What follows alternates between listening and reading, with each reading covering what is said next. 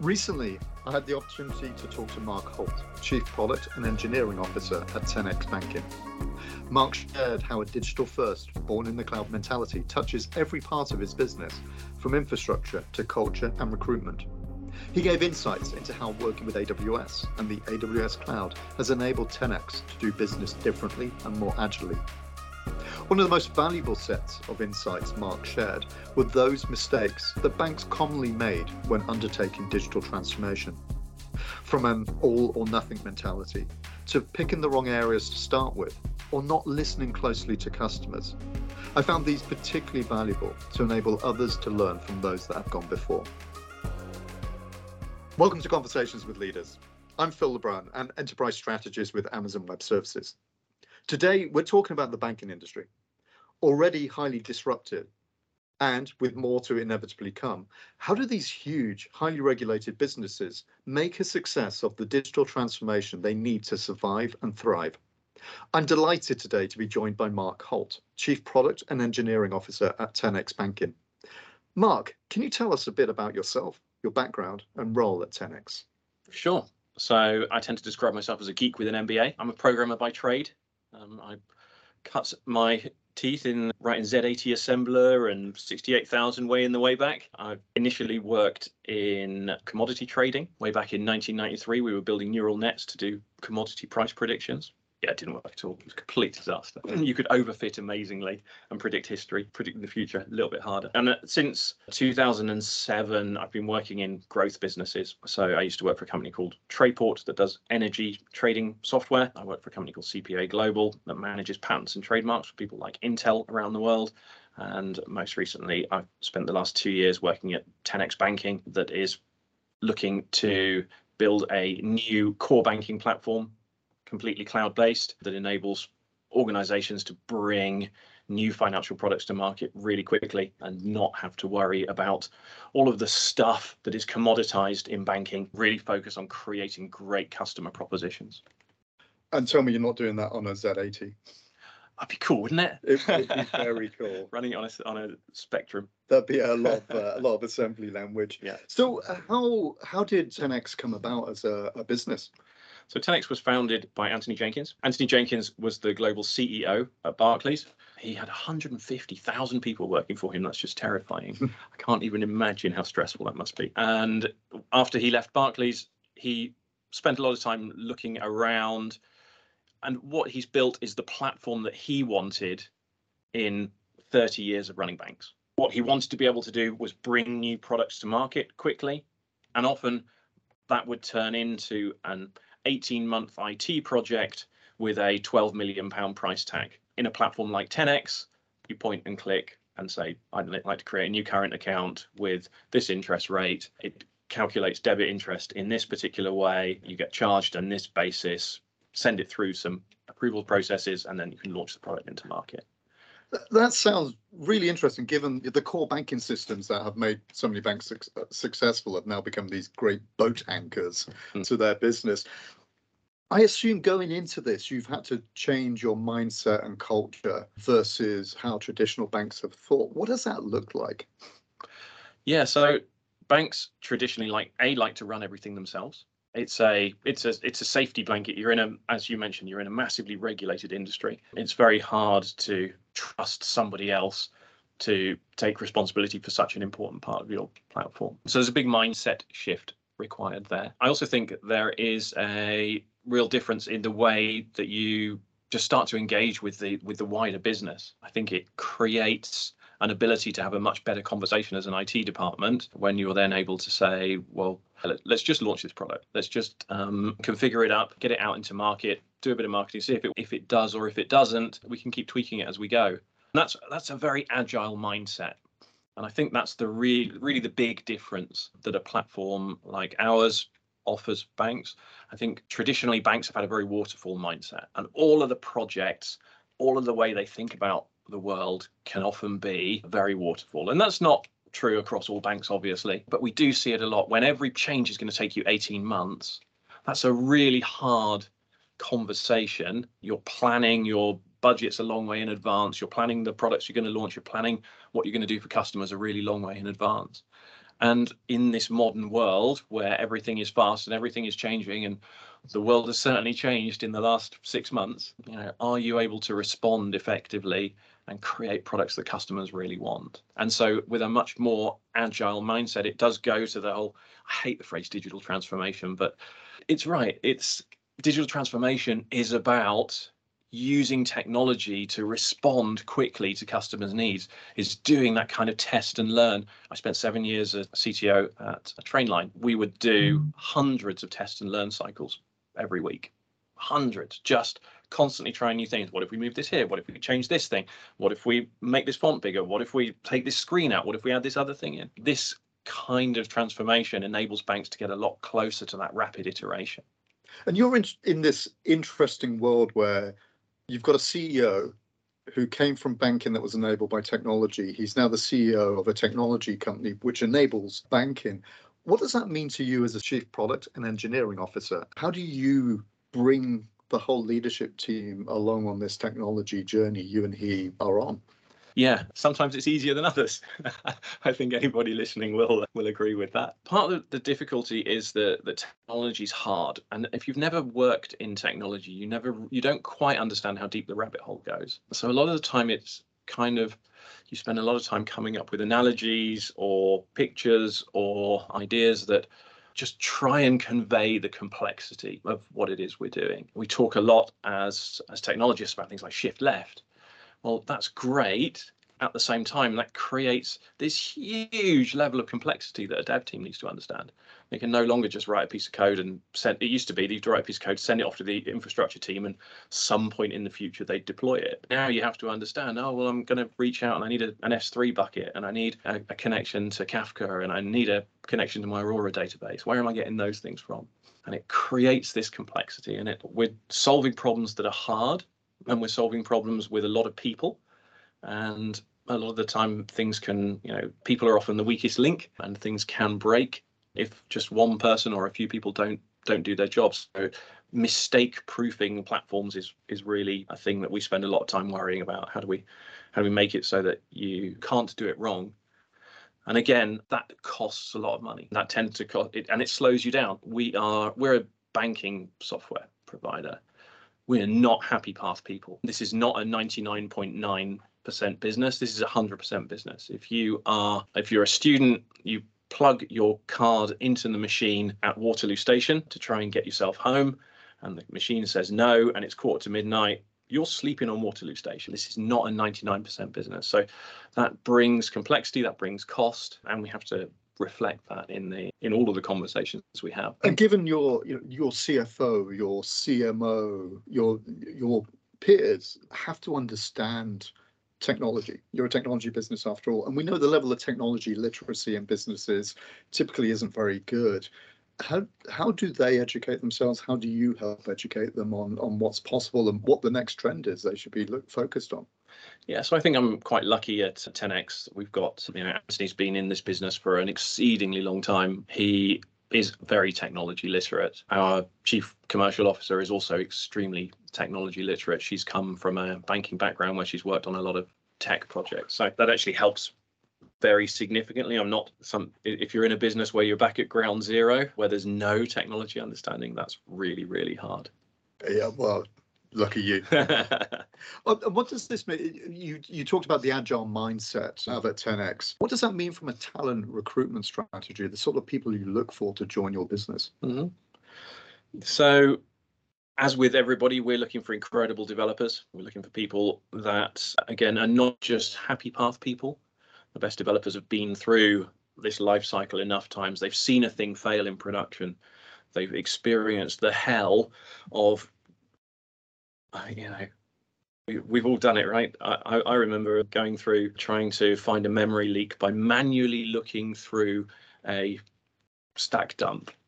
That that that generates a certain level of understanding and that generates a certain level of fear that you want from your developers. We want people who are you know, who want to understand how their system performs in production. We want people who are curious, who are interested to go, oh yeah, this, that just looks weird. Why does it? Why does it spike every three and a half hours? What's going on? and it turns out it's a garbage collecting a thing or it's something but you want the people who are who are diving in and, and figuring that stuff out and and those people are, are not easy to find and we try very hard to create a culture where they can do their best work and one of my personal goals is to create a culture where people are super proud of what they do i want people to look back on the time they spent at 10x and go i'm really I'm really proud of the work I did at 10x. I'm really proud of the work my team did.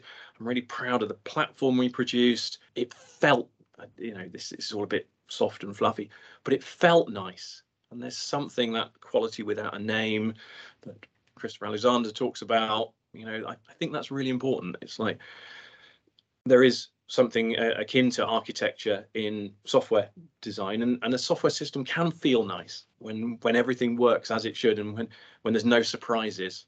That's all part that all drives a certain culture. I, I, I agree that purpose that pride in what you're doing is is often underrated.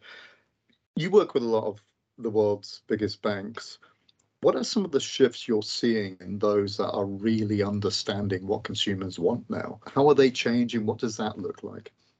Yeah, so I think the Chase in the UK is a great example of this. Chase launched their bank in the UK almost exactly a year ago now. In the last 12 months, they've managed to gather more deposits on the platform than Starling, Revolut, and Monzo combined. And that's an incredible entry into the marketplace. And they've done that by being really smart. They are really smart people and they focused on understanding what it is that customers actually want and what are the things that that make a difference to a consumer in it. The world of digital transformation and banking has historically been can we build a shinier app? It's an app. I make a payment, I look at my balance, I look at my transactions, maybe I download a statement. It's not that exciting. What Chase have really focused on is you can speak to a human being who will help you with your problem. They've created a, a very high interest rate savings account. They've got this super cool cashback capability that they've built, and they give you a very good interest rate on roundup. So if you if you spend one pound seventy and you they will round that up to two pounds and put the difference in you know, in a savings account and give you five percent on that.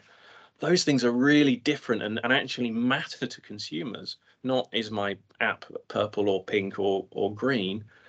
And the way they've done that is they've focused their effort and their software development effort on building those things that are unique. They haven't focused their effort on how do I service a, or how do I run a current account. They've come to us and we provide that commodity for them and they can really invest their very important developer hours in creating products that are actually important to customers. And I think that's the difference in digital transform. That, that's proper digital transformation. Again, to use that awful word, but thinking about the world in a different way. And and they haven't. One of the things that we're real, really big believers in at 10x is that we refer to it as our crawl, walk, run methodology. Again, banks a lot of banks are very waterfall businesses. They say, I'm going to replace my core banking platform. I have to replace all of it. And that's just horrific. You go and talk to some of the big old legacy vendors out there, and they will come back to you and they will be very excited about this project to replace the whole thing. And they will come back with a price tag of 100 million euros and a lot of consultancy that goes on the top of it. That's a really waterfall kind of way of thinking about the problem. We see the problem much more as a pick a small thing and increment, much like you do in a consumer business, increment your way to greatness. So maybe pick up your personal loans portfolio.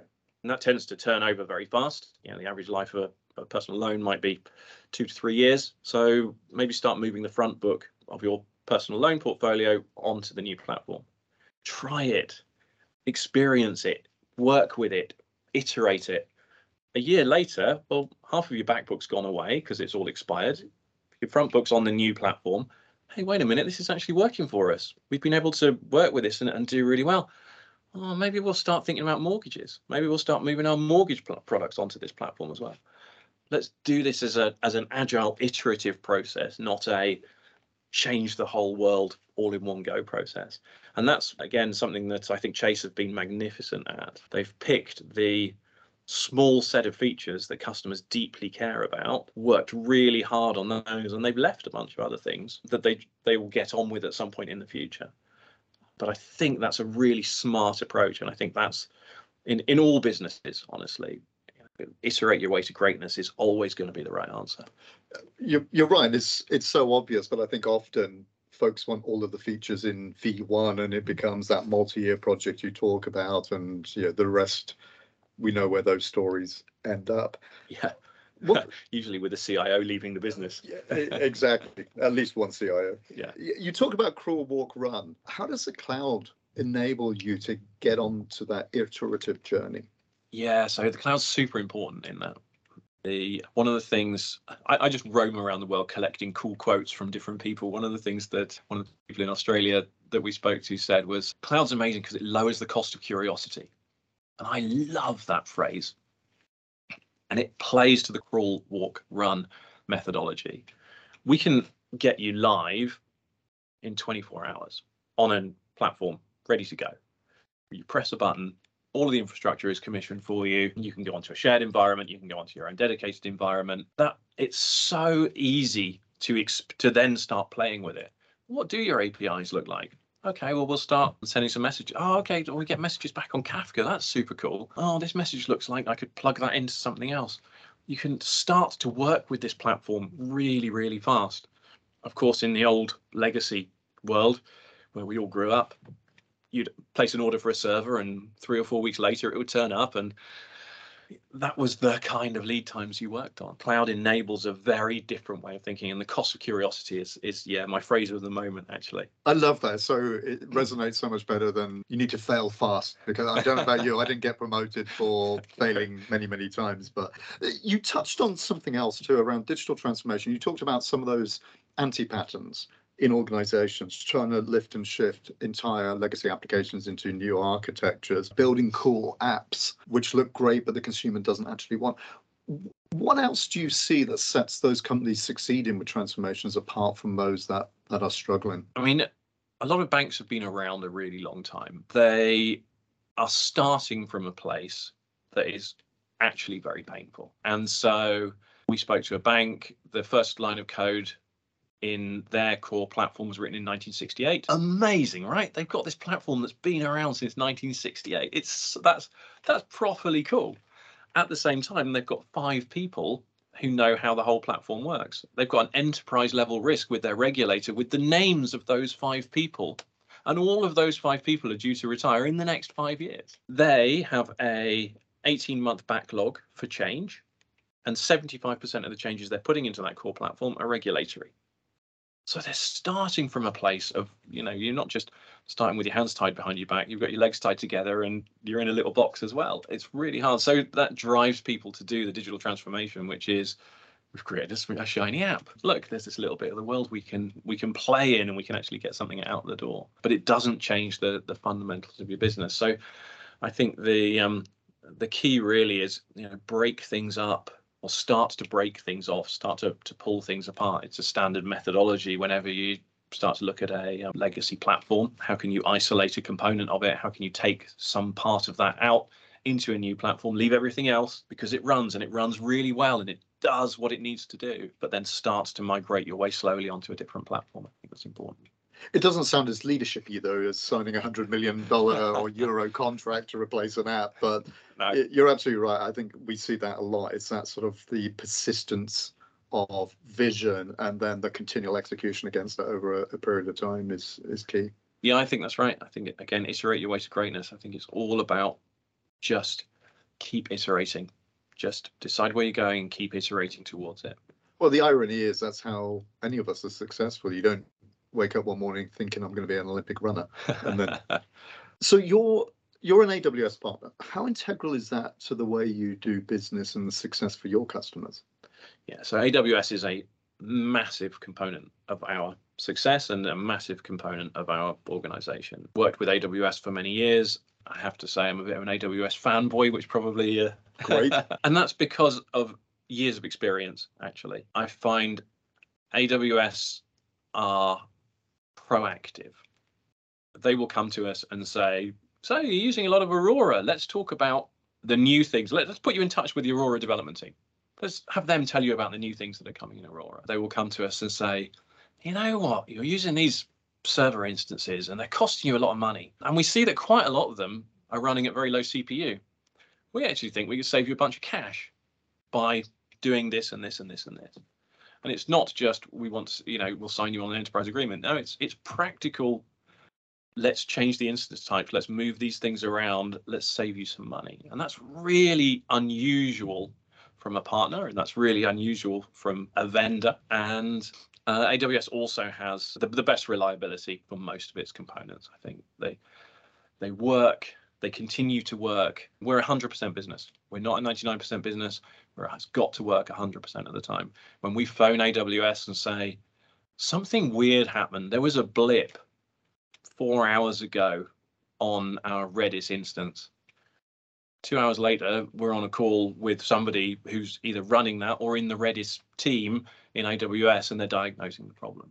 And they will always get to the root cause of a problem. So yeah, AWS is a is a massive component of our success, and will continue to be so forever. We we would not consider going to another cloud provider at this point. We for for many years we had this view of we'll be multi-cloud and that'll be great. We double down on AWS. We are we are AWS partners and we're going nowhere. Fantastic. How does that all that? I can see the positive impact that will have on your ability to deliver technology. How does that roll downstream in terms of the impact on your business and your customers' ability to be successful? Yeah, so again, we're 100% business. The important, most important thing for them is that this thing works at all times. What our job is to find honestly the smallest set of technologies that enable us to deliver the greatest amount of value. I'm not a big fan of going out and grabbing hold of the latest database here and the new shiny over there and something else. That's just that way madness lies. That will always come back and bite you in the end. You won't be able to find people to run it. You won't be able to understand what happens when it goes wrong. That's not a place that you ever want to be as a CIO.